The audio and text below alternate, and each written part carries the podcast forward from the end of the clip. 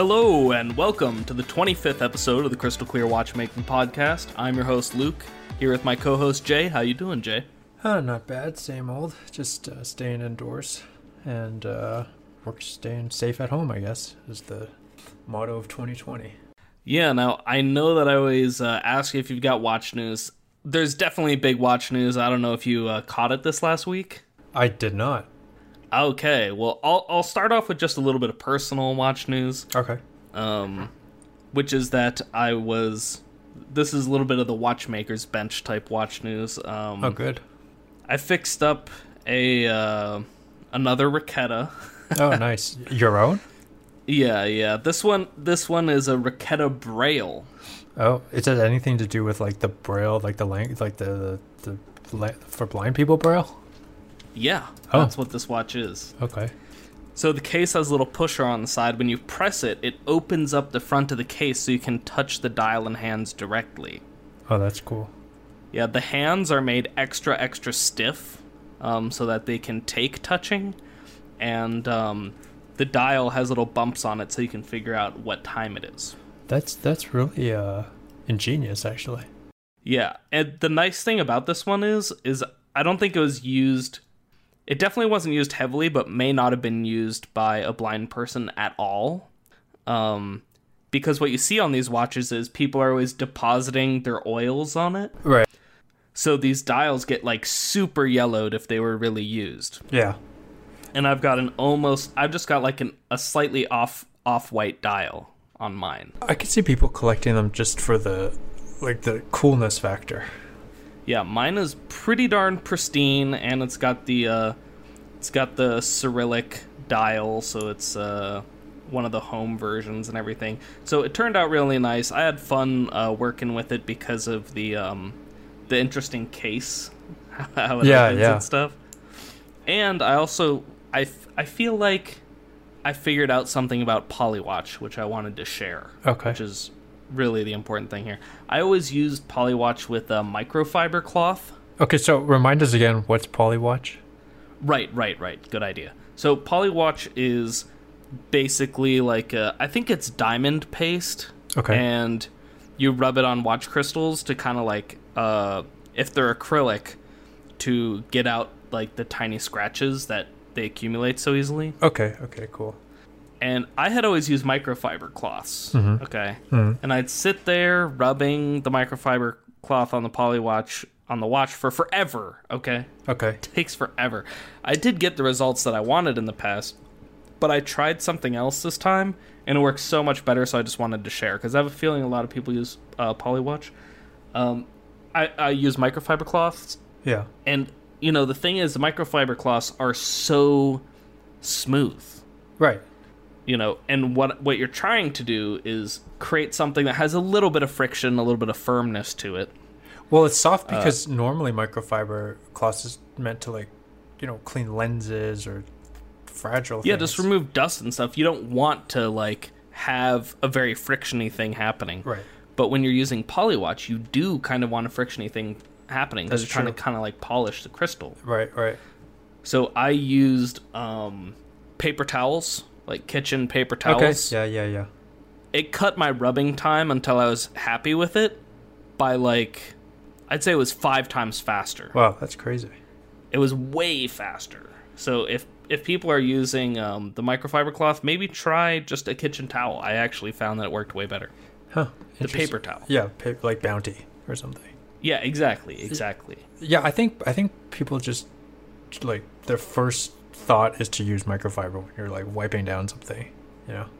I think they even send it out with microfiber in some other like packages. Yeah, I mean a lot of things come with microfiber, like sunglasses, glasses, and Like- Yeah, and I think you can buy Polywatch with little microfiber cloths. I think that actually slows it down because the microfiber is like too gentle, right. if that makes sense. right. I guess it's Um, better safe than sorry is what they're thinking. Yeah, but anyway, it turned out really great. Maybe one of my best uses of Polywatch, and um, yeah, so I can I I'd suggest you try that out.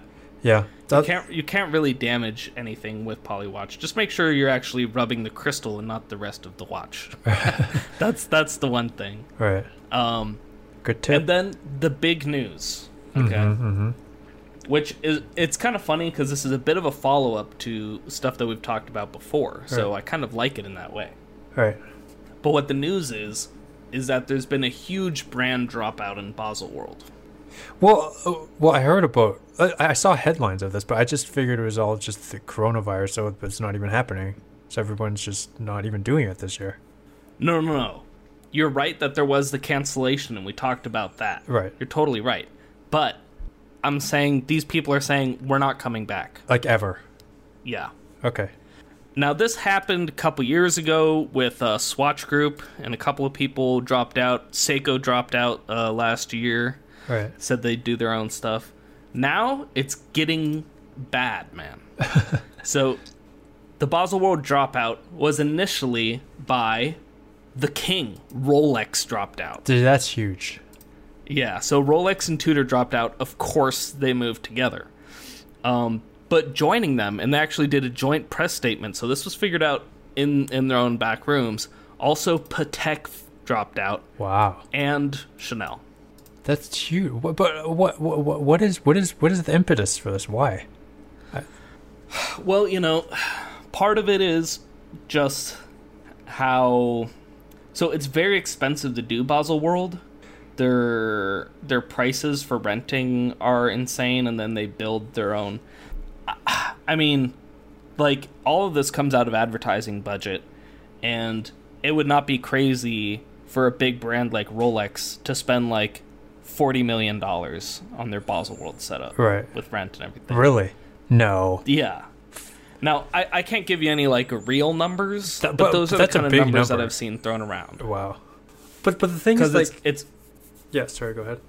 it's multiple millions just to get your spot, and then the thing is, is you're sitting next to some other brand. Well, you've just got an empty spot, so it's like you kind of like build a boutique Yeah. there Yeah. for just the couple month the uh, the couple days and then it all gets torn down and they go all out on building these things now i've thought in the past i don't know if i talked about this and when we talked about Basel world but if they kind of had like uh, price limits or like um you know like a limit on how much you can customize your area or something because then it just instead of having like a race to spend more and more money it just puts a limit so that uh, everyone just can spend less and get their product out there you know what i'm saying Yeah, but I think that's a that's hard to enforce, and and and b it's like it's just, I mean, it's it's competitive. It to the, companies you basically have to spend. To me, I like neither of us have been to Basel World, Basel World, right? But I imagine it yeah. to be like a car show basically, where you have like different companies with like their huge booths or areas, and it's just you know big advertising, like trying to yeah sell your stuff and so I don't know. It's just it's it, it, or it's like E3 the gaming like any kind of industry well, conference the thing. one big difference that we had talked about in the past was about how uh, in Basel World they're really focused on talking to the dealers and stuff. yeah, yeah, that's true. Yeah. So it's not as focused on the individual. So I feel like they can drop a little bit of the like insane ostentatiousness because it's just some guy and he's like, "Yeah, I want as many like Rolexes as you're willing to send my AD." Yeah, you know, or yeah. whatever. Or like they go to the Zenith booth and they're like, "Yeah, I'll get some El Primeros, thank you." You know, Well, I think so they don't. Yeah, Yeah, I, I think it's easier for like a Rolex or Patek Philippe to drop out because er, no one's really gonna miss them because everyone knows who they are and they could just release watches like you know on the internet and it's yeah. They could just Right. release it on their website and it like wouldn't change anything exactly because it would be you can't pick- get your hands on one either way. Yeah, it would be picked up everywhere. You know, it's it's just instead of it releasing at Basel World, it's just released, you know, online. Yeah. Plus, I mean, Rolex. I feel like they don't need to show anyone anything because it's like they come out with a new release. It's just a, a change in the bezel color. Yeah. It's like I don't need to go and touch the Rolex. I know what it's like. I can just imagine it with a different bezel color. You know. Like, yeah. but but I did not Now- know it cost like that much. If if they're saving that much money, then then I could see them, you know, some. You could do a lot of online things with that. Yeah, the finance people are probably like, what are we gaining here? Yeah, like imagine if any of these brands spent two million dollars, took a charismatic dude, and said, "Make a YouTube channel, Yeah, make it about yeah, Rolex, exactly. Which let's do which, it." Which they know? don't even need because most watch YouTube channels will cover Rolex immensely anyways. Like that's like the holy grail brand. Right. I mean, if they just spent a couple million just shipping around Rolexes to have everyone like opening Rolexes on their channels Yeah. and just been like, "Oh my god, Yeah, it's crazy, guys," and then they they just ship them back anyway. yeah, I mean, stuff like that. I mean, there's got to be way better ways to spend money. yeah. Well, I, Now, here's the thing. Here's the thing. This was actually a two-stage dropout because just a couple days ago, TAG Heuer, Hugh Blow, Zenith, Bulgari, they all dropped out too. Wow. You know, uh, my my my my big uh, question that I'm just thinking right now is like, what if coronavirus didn't happen? I wonder if all this would have taken place still. You know, because because know- Basel World was set right. Yeah, It was like right yeah. in the time of the thing. Yeah, I feel like I feel like it was something that was probably bubbling to the surface. Yeah. And this is just what caused it to happen now. I mean, I've heard that, you know, for Basel, you know, it's a pretty small um town or whatever, Yeah. and it's it's not in proportion to the event. Right. So the the like hotels and like food and everything around there just gets it, it's insanely price gougy uh, during Basel World. Yeah. Which which I could see. Yeah, I mean it makes sense, and I'm sure that that would have continued for a long time. I think part of the other reason is during this this time they said, okay, uh, we're not refunding anyone. If if I'm remembering correctly, they said we're not refunding anyone. We're keeping. It was something like we're keeping 15% of what you paid, and then the rest of it can go towards next year or something. That's insane. Yeah. Because they said, like, oh, well, we have to rent out the space and stuff, but the space is owned by their parent company or something, so you're, like, renting from yourself. I don't know. Um, So basically, the company just lost out on like millions of dollars.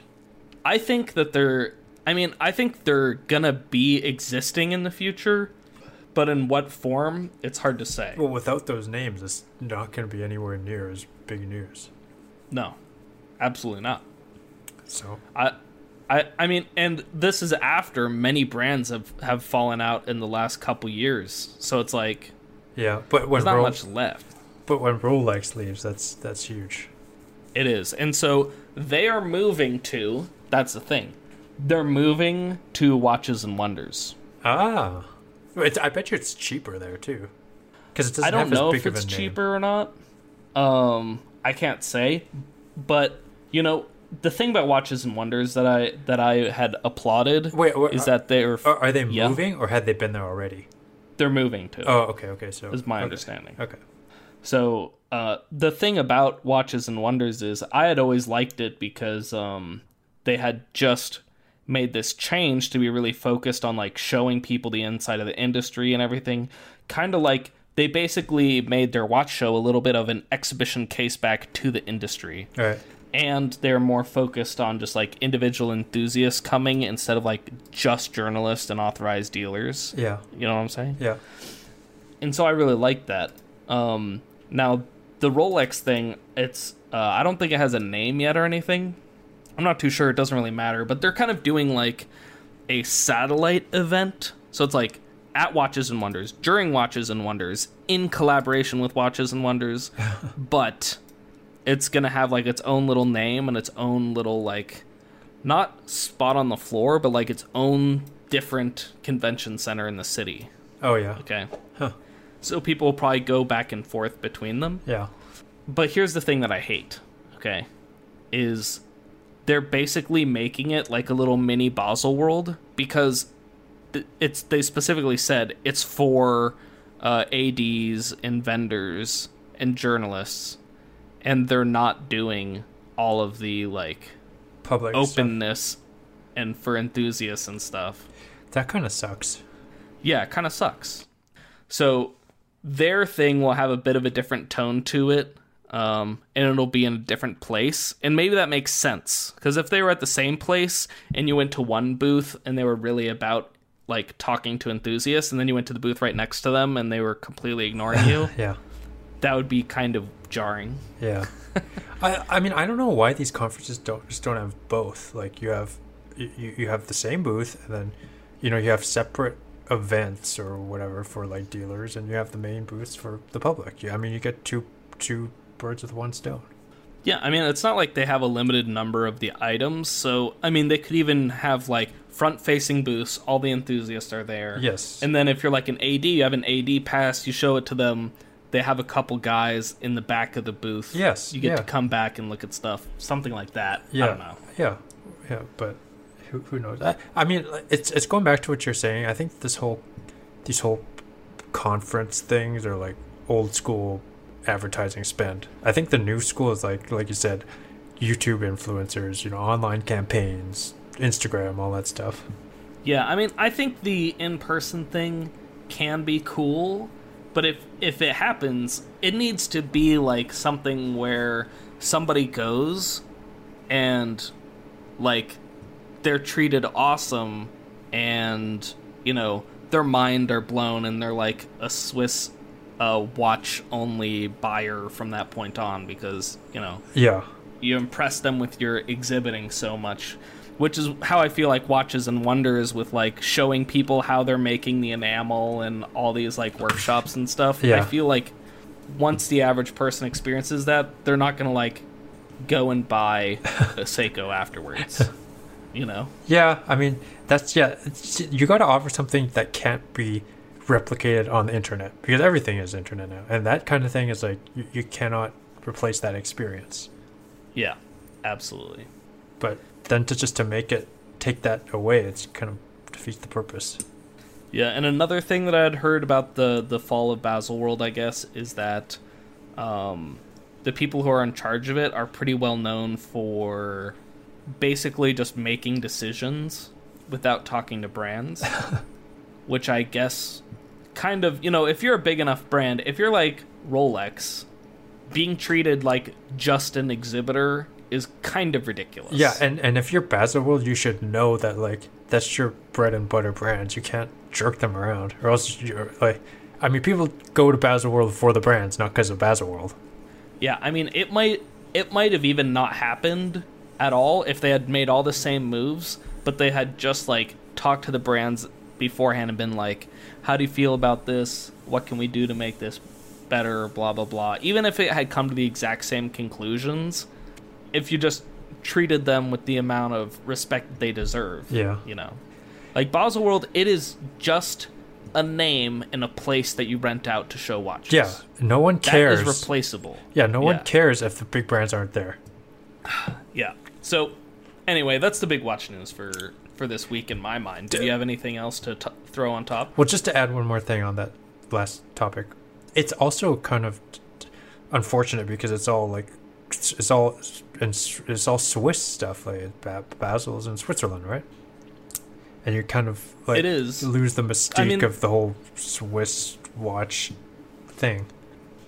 Right. Well, SIHH is going to be in Geneva, so that's also Switzerland. Yeah, Although they're doing other events around the world, which I like. Like we had talked about the one that's going to be in um, Florida in the future. Um, so I think they'll still have their Swiss watch fair, and I don't know if the industry itself is going to lose that much because Baselworld died. I as don't think long so. as SIHH is picking up the slack, and I think picking it up in a way that was better than Baselworld in the first place. yeah. I mean, the only reason I I heard of Baselworld is because the watch releases. That's it. Yeah, yeah. Okay, that's a good So, topic. I did I didn't see that. topic for today. Here we go. Here we go. Now, this was another listener topic, okay? Yeah. People send us in stuff. They say, hey, I wish you could cover that. We've done it the next week every time. Now, I just wanted to do a loop back to one of the other things that we talked about, which is um, asking for ratings on iTunes. Yeah. now, I just want to say, okay, I I did that like big plea at the end of one of our Yeah. episodes. Yeah. We didn't get any ratings. Oh, okay. I tried. Be- okay. Beggars can't be choosers. I guess. But what I'd say is if you ask for a topic and then we do your topic. Come Uh, on. come on, man. You could rate us on iTunes, maybe. yeah. I mean, it doesn't cost what anything. What other podcast has ever done just a topic that you said? right. I'm, I'm sure almost nobody has requested a topic from a podcast and just gotten it the next week. Yeah.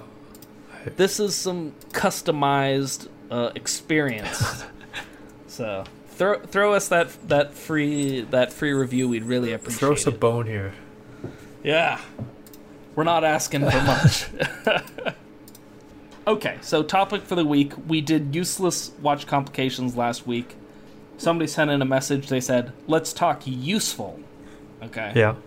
And I'm down for that. Are you down for that? Yeah, and and just as a bit of trivia, actually, me and Luke actually did a topic very similar to this as a like a pre before this podcast even started, just to just to feel each other out kind of thing. Test podcast. Yes. I've still got the test podcast, actually. I still have it too. Yeah. Well, I, I've th- my audio. You have played. half of it. You have half of it. Mhm. Only I have truly the Mm. test podcast. Um, but I figure maybe uh, maybe one day we'll release it. I don't know. Yeah. One year anniversary. Yeah, it'll be interesting to see how it compares to this one. Actually. So useful watch complications. The idea here is we each have five. We each have an example watch of each, so you can take a look uh, if you like looking stuff up as you listen. Um, all right, are you ready to go? Yeah. You want to go first? Okay, I'll go first. I'm starting off real simple. Okay, I'm starting off with a date wheel. That's my first Okay. complication. So basically, any watch will do. uh, uh, the majority on the market, I'd say. Uh, for some reason, date wheels are very popular. Yeah. Um, and I'm just using a simple one, one of the earliest date wheels to ever come out, the Rolex Datejust. Um, I I sent you a link, but Yeah. I don't think you need it. No, I mean it's iconic. I mean it's just. I think yeah, I, I, I see this watch. This this I mean, this could arguably one be one of the most recognizable Rolex designs. Yeah, the Datejust sub. I feel like those are the two big ones. Yeah, especially the gold one, the gold date, like with the uh, gold stripe and the band, and the gold. You like the like '70s two tones? yeah, style? yeah, yeah, yeah. yeah. I don't like it. I Uh, just think it's recognizable. It is. It definitely is recognizable. So, date wheel. Now, what I'd say about all complications on watches is we've we've got technological solutions to all of these that are digital now. Right. So, I'd say you know, watches for me it's a lot about mechanics and engineering and history. Um as far as how useful any of them are, they can drop down a little bit Right. which is why I like the useless complications. right. You know, because your your watch can't give you like the experience of that Bugatti engine running. Right. You know. So anyway, we're doing the Datejust. I feel like I know what year it is. I know what month it is, and as long as we're not on coronavirus lockdown, I typically know what day of the week it is. It's really the date that tends to Yeah. tends to escape people. I agree. Okay, so so on so on that topic, are we saying the day wheel is a different complication? I'm I'm considering them maybe a little bit different. Yeah. I mean, they're on a different. Uh, how would I even put this? Different repeating. One's thirty one days and one's seven t- days or whatever. Seven 24, 24 hour periods. I see what you're saying, but both of those complications, uh, it's it's kind of just one, and uh, yeah, they they work together. Yeah. I don't know how to explain it for everyone because there's a lot of springs and whatever going on, but um, yeah. So I would say just the date. Yeah. Yeah. Uh, I, I I personally wouldn't wear a watch that had the date and the date unless there was some like extreme sentimental value or something involved because I don't like setting both. yeah. I, I don't even like setting the date. Yeah, I, I, I agree with you. I, I think it's tedious to set both. I think just you just need the date. But a lot of the watches, like you don't have a choice. If you like the watch, it's sometimes oh might might only come with the day and date. Especially if it's a Seiko. Yeah. So, yeah, uh, simple, simple. That's my first one. Okay. What's yours? Okay. So mine is a little bit more complicated, but also very recognizable, and it is the chronograph, and I'm Okay. sure everyone recognizes this example. We're doing a double Rolex. I like it. Yeah. I mean, it's just if if I think of chronograph, this is the watch I think of. It's like so iconic, and it's, It's not the Speedmaster. no, I, I I wouldn't say so. Like for me, it it'd be the Daytona, Okay. and that's the one I have. So yeah, it's just I don't know. For for, for me, it's not that useful, but I just it ha- a not the Rolex. I mean, not the Daytona, but the complication is sentimental to me in that when I first was a kid and saw watches, it's like that was one of the coolest complications I've seen. Is like when it when it turns into like a uh, stopwatch. Hmm It's like just the movement. It's like cool to watch. You know. Yeah. Yeah. I mean, I guess a lot of people use it for racing, and I can see that. Um, nowadays, with the technology, I mean, and any any complication you got, technology basically supersedes a lot of them. But back in the day, or even now, you could use it for timing laps and races, and anything, any kind of thing you needed. You know, a separate time wheel. Yeah. Now, one thing that I'd like to mention about the Daytona is it's got the tachymeter on the outside, Right. and it's actually well labeled because it says units per hour. Okay. Can you explain what a tachymeter is for everybody? Right. So basically, a lot of people put it with racing because you basically. So if you do like a one mile lap, okay, I think it's like you time something for a minute. Yeah. So it's like a. No, it's- it's not a minute. It's not a minute. You know, I never use a tachymeter. But you- but I But- but I, I asked because sometimes on some of these watches they have the like uh, for doctors they have the the, the, the The different pulse te- meter, yeah, I yeah, know yeah, how to use that one. Yeah, I know how to use that one. Okay. This one is you can use it for anything. So you could use it uh, like if you've got an annoying leaky faucet, you could do drips per hour by timing it with the tachymeter bezel and then stopping it and whatever it's pointing to is drips per hour. Oh oh I see. So Um, it's kind of like a extrapolation for you. Yeah, so you you could use it for anything, but a lot of people use it for miles per hour in racing back in the day. Right. Um, and I, I think it's like, oh, okay. I think it's like you drive one mile, and you time how long, and once you're done with that, and you stop it, the bezel's pointing to your average speed Yeah. for that mile. Yeah, yeah, I heard it's something like that. There's yeah. I've It's something that, that's the thing. Nobody uses. everyone's got the tachymeter. I don't think anyone actually uses it. You know what I'm saying? Yeah. Time anything. yeah, th- I mean, you have to like know what you're, you're doing, kind of. So I and, and when you're racing, it's like it's so everything's so quick. You, you got to like have it on the back of your mind already. Yeah. Plus, these days, every racing car probably has all those statistics saved Yeah, electronically so you could go back and, and dissect all of your stats I'm yeah, sure. yeah. But yeah, So, I think that's know- one of the most iconic complications. I mean, it's there's different variations. I guess there's double chronograph and flyback chronograph. So yeah i like mm, i mean i like the flybacks Yeah. personally they're pretty cool but i think any chronograph yeah i mean they could be sort of useful you know we've definitely got all this stuff on our phone yeah, the thing that i don't like about them is is that the big center seconds hand doesn't move and you have the sub seconds instead yeah, yeah. when when it's not in when it's not working. I like the center seconds moving. Yeah, but it's it, it's cool nonetheless. It is. And I think that as far as our list today goes, it's very reasonable. Yeah, It's one of the more useful complications. But I actually intentionally left it off my list okay, but because okay, I don't think that that many people actually use it that often. okay, that's fair enough. Not not, not nowadays. Right. Like it was historically useful. Like I think that the date people use way more than they use their chronograph. Right. Oh yeah, for sure. Okay. Now that I've completely trashed your choice unnecessarily.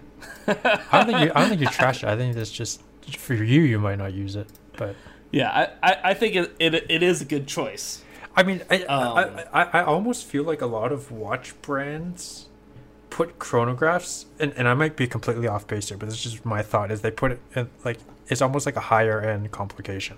Like it's never in a like entry level watch. Yeah, and I feel like I feel like actually it's kind of interesting because when you think perpetual calendar, Mm-hmm. that would always be more expensive than a chronograph on average. Mm-hmm. Um, but the chronograph is easily as complex as that. But because it had this historical usefulness Right. all the time, it was never considered a luxury thing, and the price point still doesn't reflect that. Right. So it's kind of interesting. In that way, the price point reflects that you are correct that it is considered more of a useful complication than a luxury one. Yeah. Yeah. But it's not as cheap as like for example, my Datejust. Right. Yeah, for sure. You, you you do have to step up to pay a little bit more, but it's just not in that like luxury sphere, which proves that it was more of a, a tool watch type thing to have. Yeah. I agree. So, my next one, I'm just slamming them out of the park with my very simple complications here. Okay, Yeah. I'm doing Power Reserve. Okay. I yeah. Now, here's why. Now, I've got the now the last two watches we didn't explain what they look like, and I feel like that's because everyone knows what they look like. We don't need to tell you. Yeah.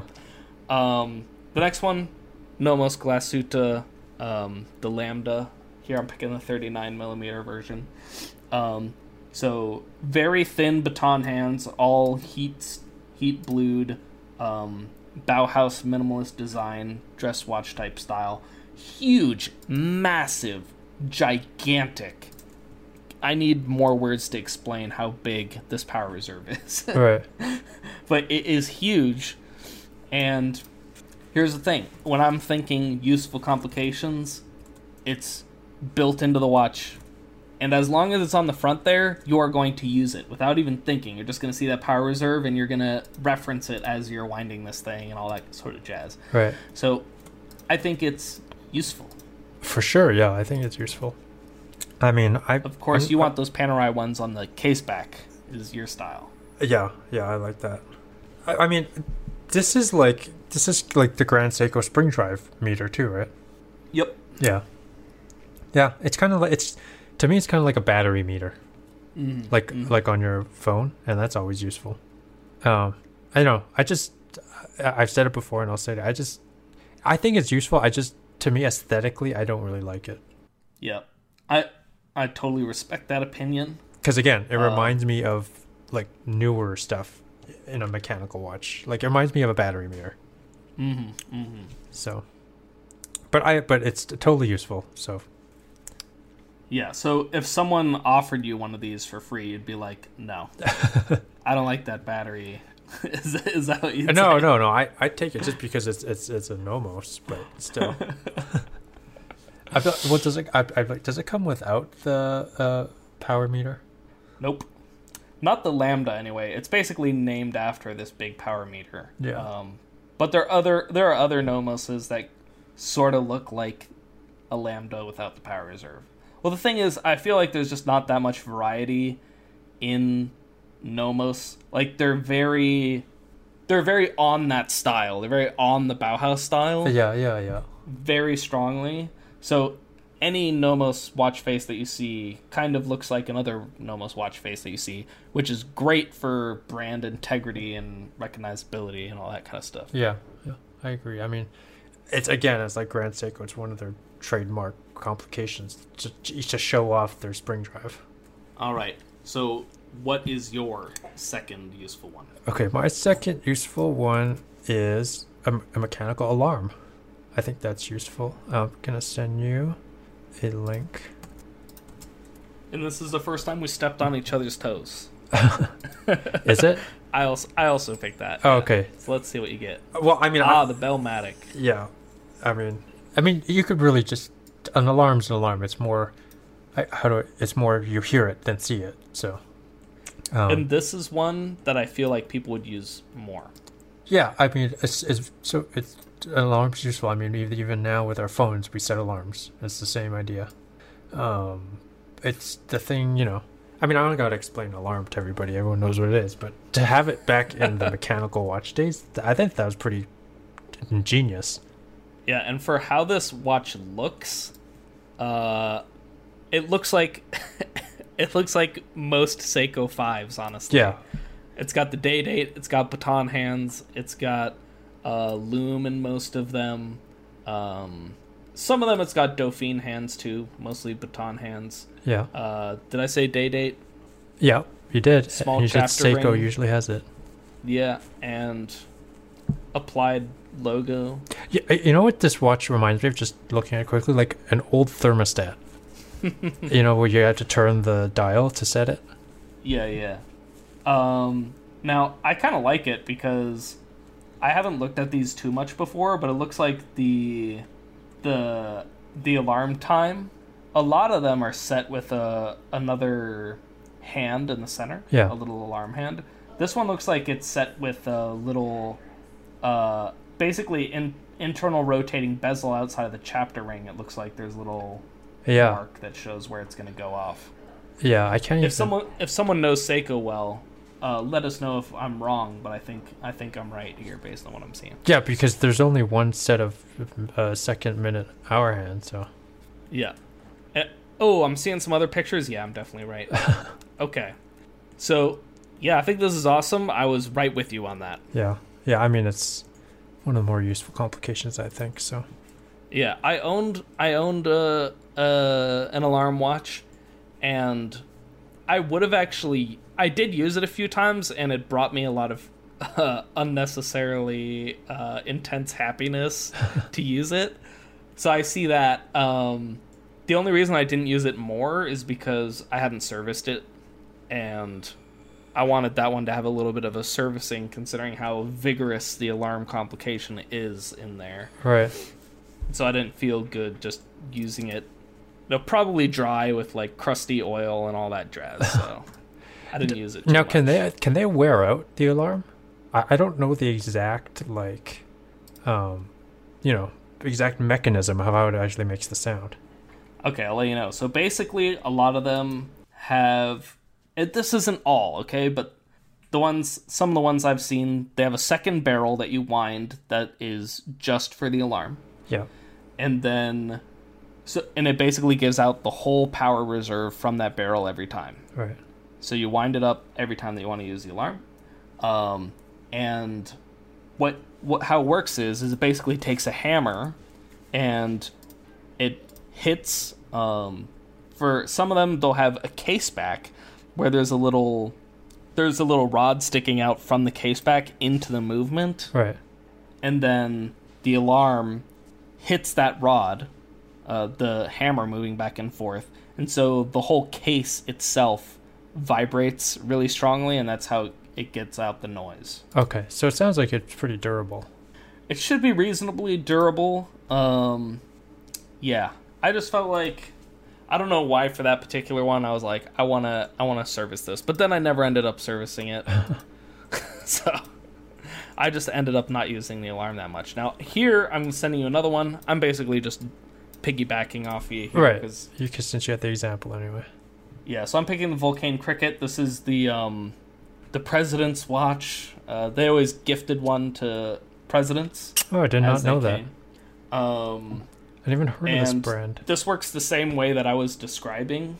Um, of course, there are some nice alarm watches these days where they have like kind of like minute repeater styles where there's like hammers hitting gongs and it sounds really nice. Yeah. But the, this is uh, similar to the style that I described where it's just like vibrating the watch case, which I believe is what the Bellmatic does as well. Yeah. Which makes Um, sense. It, it, it it's efficient. It makes the case the bell, basically. Yeah, and because it seems like literally all news has to do with Trump, when I was looking this up, there was a news article that was like, Trump got one too. It's like, well, they've given it to all the presidents. like, they're not going to break their tradition. I, I didn't even know that. I haven't even heard of this brand. I feel like this is the only watch that they make that I actually know what it is. Oh yeah. yeah. And it's so funny and how I went on their main website and there's like no store there. Like I don't I don't know how much units they make or how they distribute them or anything. Honestly, I don't know anything about this brand other than that they're like the they're, they're sort of like the alarm watch in a sense because of them always giving it to the presidents. I feel like that really such, paid off. such a weird watch to give, because because it's just a complication is I I feel kind of rare, and then this is the watch they give. I think I think it looks pretty cool. Yeah, I think it looks cool, and it's cool that I mean, the the fact that they give them presents gives them such marketing cachet. But but uh, then you say you you don't even know how to buy one, so it's odd. yeah, I don't. Um, so that's my choice, and uh, okay, I'll I'll do the next the next one on my list. okay. So my next one, I feel like, I feel like I'm cheating. I feel like you're gonna hear this and you're gonna be like, Groan. Yeah, a little bit of a groan. Uh, automatic self winding. Oh, okay. Yeah. I was thinking of choosing that too. Actually, uh, that was on my the end of my list, but Okay, first off, it counts. it does count. We discussed. I think we discussed this before, but yeah, it does count. um, and it's it's useful. It's passive. I think uh, you know once someone's really into watches, then they start liking manual winding. I agree. But for someone for someone who's not into watches, uh, it's a hassle. Yeah, I mean, It- it's it's one of those things you don't think is cool until you actually start using it. Yeah. So, uh, so like for example, you look at that Bugatti watch. You're spending mad dollars. Okay, that thing is manual wind Right. because the kind of person that wants to buy that they they want to wind it. Right. You know, they want to be interacting with their watch. And tons of the like very high end luxury watches are manual wind. I think that's no mistake. Right. But for someone who's just getting into watches, manually winding your watch, not that fun. Right. So my example is the Seiko SKX 007. Yeah. I mean, Uh, I think that's the black one. Um, and black bezel. And uh, yeah, it's self-winding. What what else do I really have to say? There's not yeah. I mean, you don't even really, not really. much to go to. You don't even need an example. I mean, everyone knows what it is. So Yeah, yeah. it's. I mean, it's yeah. It's like a mainstay complication, basically. Yeah, and I feel like between that and the date, I've really. is it cheating? I don't know, but Well, the date is for sure. Like, I mean, they're both complications. just the date is more recognized. Like, it's more commonly known complication. yeah. So that's mine. Easy. What What's your next one? Okay, so my next one is, and I think the sh- I, I mean it's on the wiki page for complications, but I'm gonna say uh, the thermometer. No, No, no, no, no, no, no. it's a non-horological complication. It says, Exactly.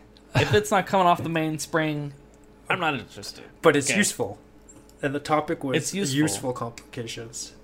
I'd say it's useful, but it's not a complication. Well, uh, Wikipedia would disagree with you. It's, it's it's not a horological complication. Right.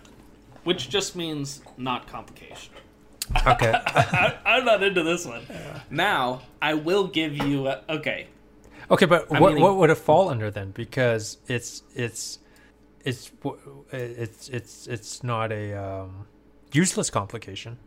Well, it's not even. Okay, here's a question. guess, Let's say your strap, let's say your strap had a little thermometer bar on it. yeah. Would you would you say that watch has a complication because its strap has a little thermometer on there? No, because it's not part of if the watch. instead of a to me, the strap is not part of the watch. Okay, I agree. A lot of people though f- feel like the strap is part of the watch. I I don't think Um, it is. Or if it had like a little leveling tube with oil and the little yeah, I mean, you'd be like watch complication if you saw that on the dial. yeah, I mean it's. I mean they they have like uh, compasses too. So I guess a compass is not. Okay, either. here's a question. Okay, I think I think I've got it. Okay, Okay. because these are a little bit like more silly. yeah. Is loom a watch complication? No. How can you say loom is not a complication if you say thermometer is a complication?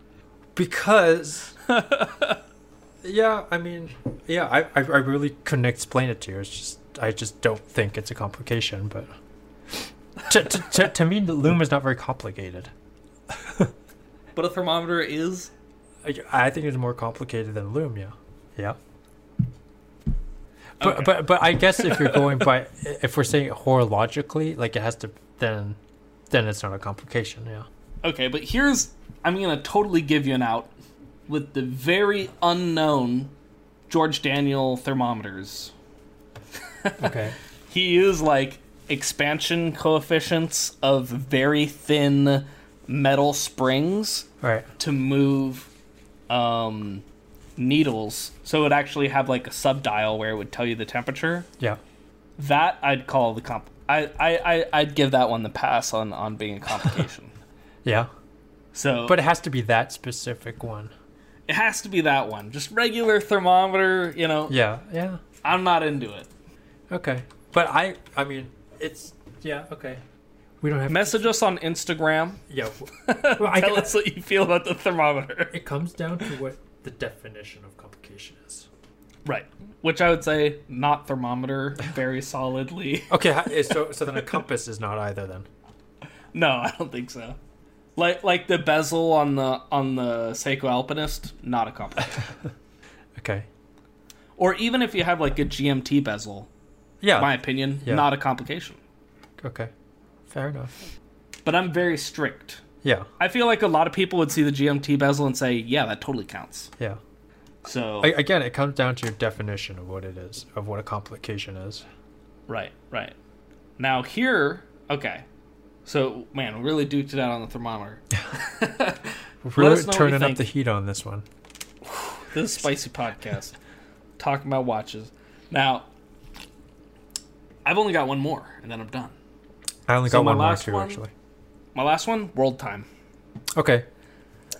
So, let me let me post you a little example. You've seen it before, but it is gorgeous. So let's just take another look. So, for my world time watch. By the way, did you tell us what the thermometer watch was that you picked?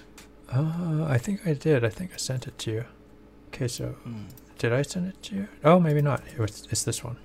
Because I do I you know, we had somebody ask us, "Hey, can you describe the watches?" and uh Yeah. I'm trying to do that. I'm trying to do that. I actually didn't des- describe the cricket. Right. But you sent the link, so we were looking at it. But yeah. Yeah, Cricket uh, kind of looks like a dress watch. It's got the uh, center hand version of how they set up the um, the indication. Uh, Dauphine hands, applied applied indices uh, in Arabics. Um, very nice, very dressy watch. Yeah, it's it's I, I, I like it actually. It looks the, I, the the the numerals almost look raised. Yeah, yeah, yeah. They're applied. Yeah. Yeah. So, so next for the world time, I'm picking the Patek Philippe 5231J, I think is is what we call this. And this is basically the one we we had talked about enamel before.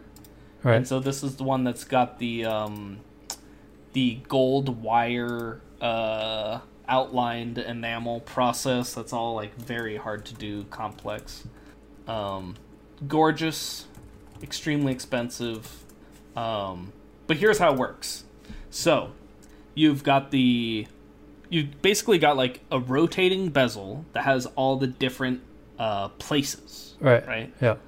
and then so basically you rotate that so that the time uh, at the place at your home lines up with the 24 hour thing going around the dial Oh yeah. Okay. Okay. yeah. so now you've got your home time and you've got all the other different times referenced and then that wheel that has the 24 hours that moves over time so that it always is keeping up with where it is in relation to all of the cities Yeah.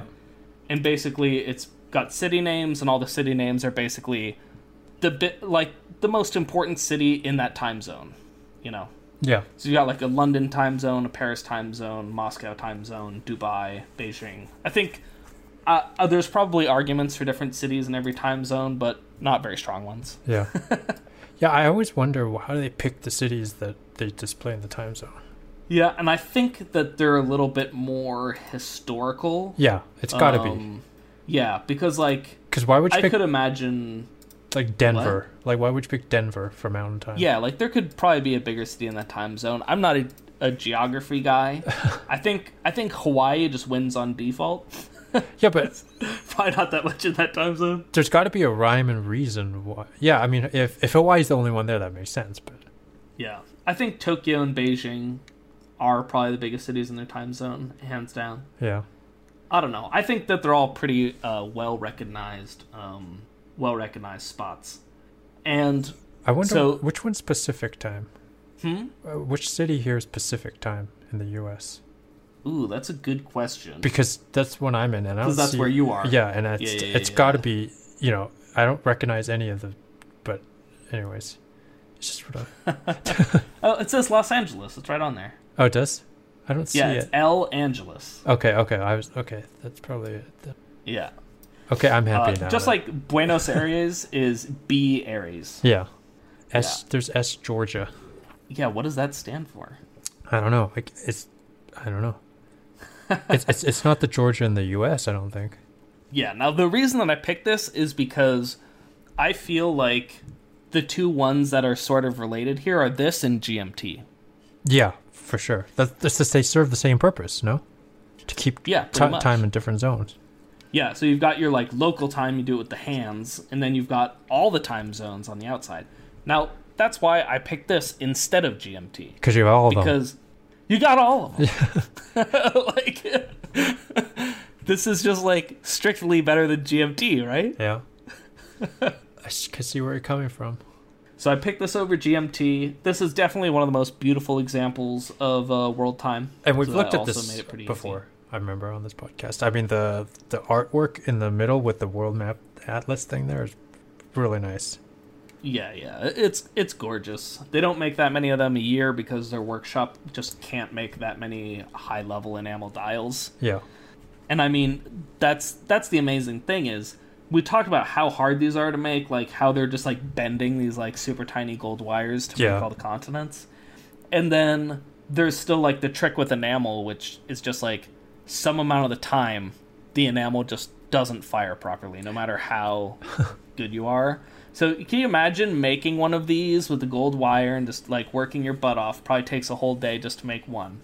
And Yeah. then you put it in the kiln and it's just like, nope, that one's one of the rejects. I mean, I, I wish there was a conference that demonstrated that sort of thing, but I saw one YouTube video that shows somebody doing uh, this sort of thing. It, it is amazing. Um, I think it's something you got to see in person to appreciate. You know? yeah, or try it in person. Yeah. Just see how horrifically bad you are, and then you can appreciate how good they are. Yeah. Um, so yeah, that's why I picked this complication, and I think that this is actually, I mean, I picked some ones that are kind of cheaty. Okay, the self winding, the date, the power reserve. I feel like those are sort of cheating. You know. Yeah. Well, they're not like yeah, they're not like the classical what you'd think of as like a extra complication kind of thing. Yeah, they're just like so taken for granted. Yeah. You know, this is one of the ones that I feel like really fully Yeah. This is every one of the way the counts, like a fancy one.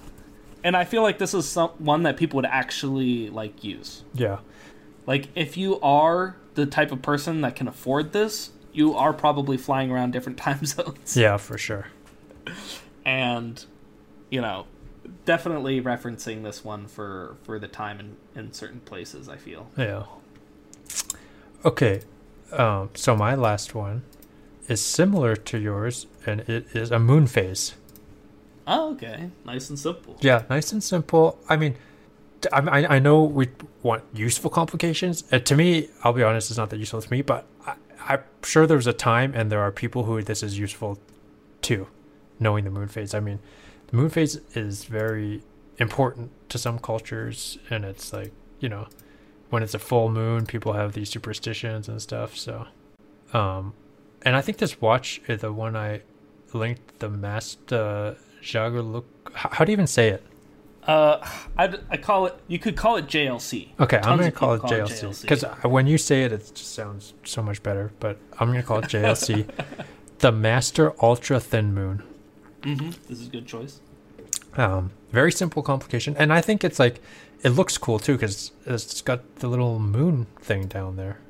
Um, Yes. So this one, this one, I'm with you. Looks great. Uh, it's got the. I'm just going to describe it for people for a second. So yeah, dress watch classic uh, case, I'd say. Um, this one is in white gold or platinum or something. Um, yeah, I'm not sure that I see where it says. Oh, technical details. Let's open it up. Stainless steel. Geez. oh, okay. stainless steel. So I would have thought that this would have been, uh, you know, one of those others. But so stainless steel, um, classic old school case, um, center seconds. The sub dial has got um, moon phase and a pointer date Yeah. in a little sub dial, which is I love when they have another dial on the moon phase. Yeah, So so it does two things. it's almost yeah, it's like two in one basically. Yeah, I and when the moon phase is just sitting on its own, it kind of you know there's like there's a little wheel underneath it that's got the the two moons to show. Yeah. Um, so you need to have like a circular space for that. And then if you don't use that space for something else, I feel like it just looks weird. I don't like moon phases on their own, so I like the choice that you made here. Yeah. Um, it's got Dauphine hands, got a steel uh, blued uh, seconds hand, um, applied indices. It's very pretty. Yeah, it's very simple too. And it's like a thin watch. Yeah. So, what's your argument for this being useful, though? I just think that moon phase like I said, I think I think it's not useful for me, but I think for other people and other other maybe uh, cultures, moon phase was more important. Especially in Asian culture, it's kind of important for like zodiac symbols and stuff like that. So, don't you feel that those people should have the planetarium watch, though? Uh, yeah, if if they can, if they could the afford, cash. yeah, you've got the cash, it's like why have uh, GMT when you get the world, when you get the you know the one you just had. Yeah, the world time. Yeah. Well, the thing is, there's a lot of world times that you can buy that cost less than like a Rolex Pepsi GMT. Oh really? Yeah. And, and in fact, there's some cheap ones out there. Like you can get like a regular Seiko brand world time. Oh, I I've never seen an example of those. So that one isn't like totally beyond anyone's because basically it's got an internal rotating bezel. Right. So Seiko Alpinist, we've seen those. You know, they're not that expensive. Um, and then it's just got a wheel that moves at half the speed of the hands Ah. of the hour hand, which is pretty easy to do. You just do a two to one gear ratio there, and you've got the ability to move another another wheel there. So yeah. it's not too complex, but it, it looks great. Yeah, yeah. The world time. I, yeah, I mean it's it's a different aesthetic. World time versus GMT. Yeah, the world time like takes up more of the dial. Yeah. Um. Like it's basically saying, I love time zones. Yeah. Like that's all you're gonna be see. Like when you don't need world time, you're, gonna still see it anyway. yeah, yeah. I wonder how much people do that with the GMT. Like, do they like take the GMT hand and just move it directly under the hour hand if they're not Yeah. traveling? I mean, you're right. Because most of the time, unless you're a pilot, you're probably not traveling. Okay, so moon phase, you're saying for some cultures maybe it's useful. Yes. But I could, All right, but I could see perpetual calendar being useful too. And those two oftentimes are thrown together. Yeah. Funnily enough. calendar moon phases. Yeah. Yeah. well, the moon phase, I'm not going to argue with you too strongly. Like, if you're like old school general, Yeah. uh, you know, you could be like, oh, we're going to attack on the new moon. How many days away is that? I'm going to check my moon phase. Every, everyone, make sure you know what day that is. yeah. Um, but the thermometer, that one I'm more strongly against. Well, you're you're not you're, you're okay. To be clear, you're not you're not against the usefulness of it. You're against that it's a complication. Yeah. Okay. yeah. I mean, my concern with the thermometer is that it's on your wrist, and that was a problem. I don't know how he fixed it, the George Daniels uh, one, because, like, if you have a thermometer that's attached to your wrist, presumably the temperature is wrong because, you know, your body heat is changing. Ah, but here here is where I will add something in that again will probably you probably won't agree with. But look at look at Apple Watch. They call it a complication, and it's one of the main complications, and that temperature is dead on. Yeah, that one is. and that's actually funny. I saw when I was looking up when I was looking up some examples, I saw an article about the Apple Watch and they were saying like, "Oh yeah, why are they called complications?" And they were like explaining to people who don't wear watches. Yeah. They're like, "Oh yeah, historically, blah blah blah." Yeah. They're talking about it like it's the most old-fashioned thing and like nobody has complications and it's like something you just see in a museum or something. And I was like, Well, I mean, to Apple, complications today. to Apple Watch, that is what complications are to them because they don't- they they don't even comp- like you know to to on Apple Watch complication is just a space on the dial to put something, whatever you want it to be. Yeah. Although I actually like that they're using the word. Yeah, I mean they they they've always tried to harken back to actual watchmaking. Like I mean, obviously the Apple Watch is just a computer, but they've tried to like bring in the culture of watches into it. Yeah, yeah, they have. Um, now, if you look at your moon phase ultra thin, Yeah. under the crown, that's your that's your hidden pusher for setting your moon phase. Ah. I see it on the on the side profile. Yeah. So, I think we we covered our topic. Yep. You didn't push back that hard on my on my choices at all. No, because I I I I agree. Like I I agree with you. They they are complications. They're just not. You know. They're just lame. They're just cop outs. No, they're just they're just like you said. They're just. uh How do I put it? They like fly under the radar because they're so commonplace. ubiquitous. Yeah, Yeah. they're everywhere. yeah. Okay, so we did another custom episode for you guys. I'm expecting an iTunes review. Okay. Anybody? Anybody? Does anybody want to review us? please, please do the iTunes review if you if you've got the Apple products. It's super easy. Um, the Instagram still chugging along, Yeah. still chugging along. So take a look there for uh, good content. Is there anything else that they should know about? Uh, no, just any more topic ideas would be great. Yeah, obviously we cover them, Yeah. and like so far it's been the next week we cover it Yeah. every time. So anything interesting you got, let us know. Yeah. I mean, maybe one day somebody will send us an idea and we'll just be like, no, that's that's boring. Yeah. I'm do it. So far, hasn't happened. We've, Or- been, we've been into covering the ideas. Yeah. Or or we've done it already. Yeah, and people have also sent in uh, just ideas of uh, just how to make the show a little bit uh, cleaner, like uh, describing the watches for a moment when we talk about them. I think that was really important. Yeah, yeah. so I'm glad Because we sometimes we overlook that because we send each other links and we're just looking at it. Yeah, yeah. Um, well, I guess we'll see you guys next week. We'll Yeah. continue to discuss gears, springs, oils, watches, brands, all things watches, and watchmaking. Have a good one, guys.